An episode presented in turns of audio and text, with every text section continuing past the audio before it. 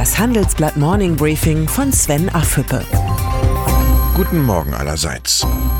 Schwache Konjunktur, Angst vor einem Handelskrieg und steigende Zinsen. Die Stimmung an den internationalen Börsen könnte kaum schlechter sein. Weltweit haben Investoren einen breiten Ausverkauf von Aktien gestartet. Für Anleger gilt ab sofort verschärfte Anschnallpflicht. Das Epizentrum des Börsenbebens liegt in Amerika. US-Präsident Donald Trump hat den Vereinigten Staaten mit einer historischen Steuerreform zwar einen eindrucksvollen ökonomischen Schub verpasst, doch kurz vor den Kongresswahlen Anfang November wachsen die Zweifel an dem gekauften Aufschwung. Unsere Titelgeschichte Die Trump-Illusion analysiert die Risiken für die amerikanische Wirtschaft. Pflichtlektüre für alle, die Amerika verstehen wollen.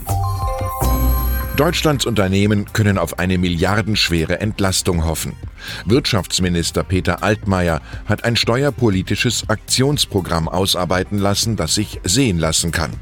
Im Mittelpunkt stehen die vollständige Abschaffung des Solidaritätszuschlags und bessere Abschreibungsbedingungen. Unterm Strich könnten die Firmen um 20 Milliarden Euro jährlich entlastet werden. Es ist gut, dass die Große Koalition nicht nur über Geldgeschenke in der Sozialpolitik nachdenkt, sondern auch aktive Wachstumspolitik betreiben will. Selbst Hobbyökonomen wissen, erst wirtschaften, dann verteilen. Den Unternehmen wird es egal sein, dass Altmaier im Kabinett gar nicht für Steuerpolitik zuständig ist. Finanzminister Olaf Scholz muss die Steuerpläne des Wirtschaftsministers dagegen als Affront sehen. Er hatte gerade erst im Handelsblatt-Interview einer kostspieligen Unternehmenssteuerreform eine Absage erteilt. Jetzt sieht er reichlich düpiert aus. Typisch große Koalition könnte man meinen. Im Englischen gibt es für den Beschuss durch die eigenen Streitkräfte einen passenden Begriff. Friendly Fire. Dass Politiker sich öffentlich kritisieren, gehört zum Alltag der Demokratie. In der Wirtschaft sind solche Vorgänge eher ungewöhnlich. Entsprechend groß war die Aufregung über die Kritik von VW-Chef Herbert Dies am Hambacher Tagebau. Die Braunkohle geißelte der Automanager als die mit Abstand klimaschädlichste Energieerzeugung. RWE reagierte verschnupft und lud dies in den Braunkohletagebau ein. Dabei hat der VW-Chef recht. Stromerzeugung aus Braunkohle und der Wandel zur E-Mobilität passen nicht zusammen. Oscar Wilde kommt einem bei der Auseinandersetzung in den Sinn. Wer die Wahrheit sagt, wird früher oder später dabei ertappt. Heute erscheint wieder unser Handelsblatt Magazin. Diesmal mit einem großen Designschwerpunkt. In Omenia haben meine Kollegen den Designklassiker Alberto Alessi besucht.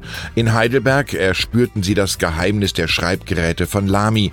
Und in New York sprachen sie mit dem vielgerühmten Modemacher Jeremy Scott, der neben seiner High Fashion für Moschino gerade eine Kollektion für den Massenmarkt von H&M startet. Scott liefert uns die richtige Einstellung fürs Wochenende. Die Kritiker können uns mal. Für politisch interessierte Bürger bleibt das Wochenende nur bis Sonntag 18 Uhr entspannt. Dann wird die erste Hochrechnung zur Landtagswahl in Bayern veröffentlicht. Der absehbare Stimmenschwund der CSU hat für Ministerpräsident Markus Söder und Parteichef Horst Seehofer aber auch etwas Gutes. Beide können sich jetzt schon überlegen, wen oder was sie für das Wahlergebnis verantwortlich machen. Siege erzeugen Reden, Niederlagen Ausreden. Ich wünsche Ihnen ein unterhaltsames Wochenende. Herzliche Grüße, Sven Affüppe.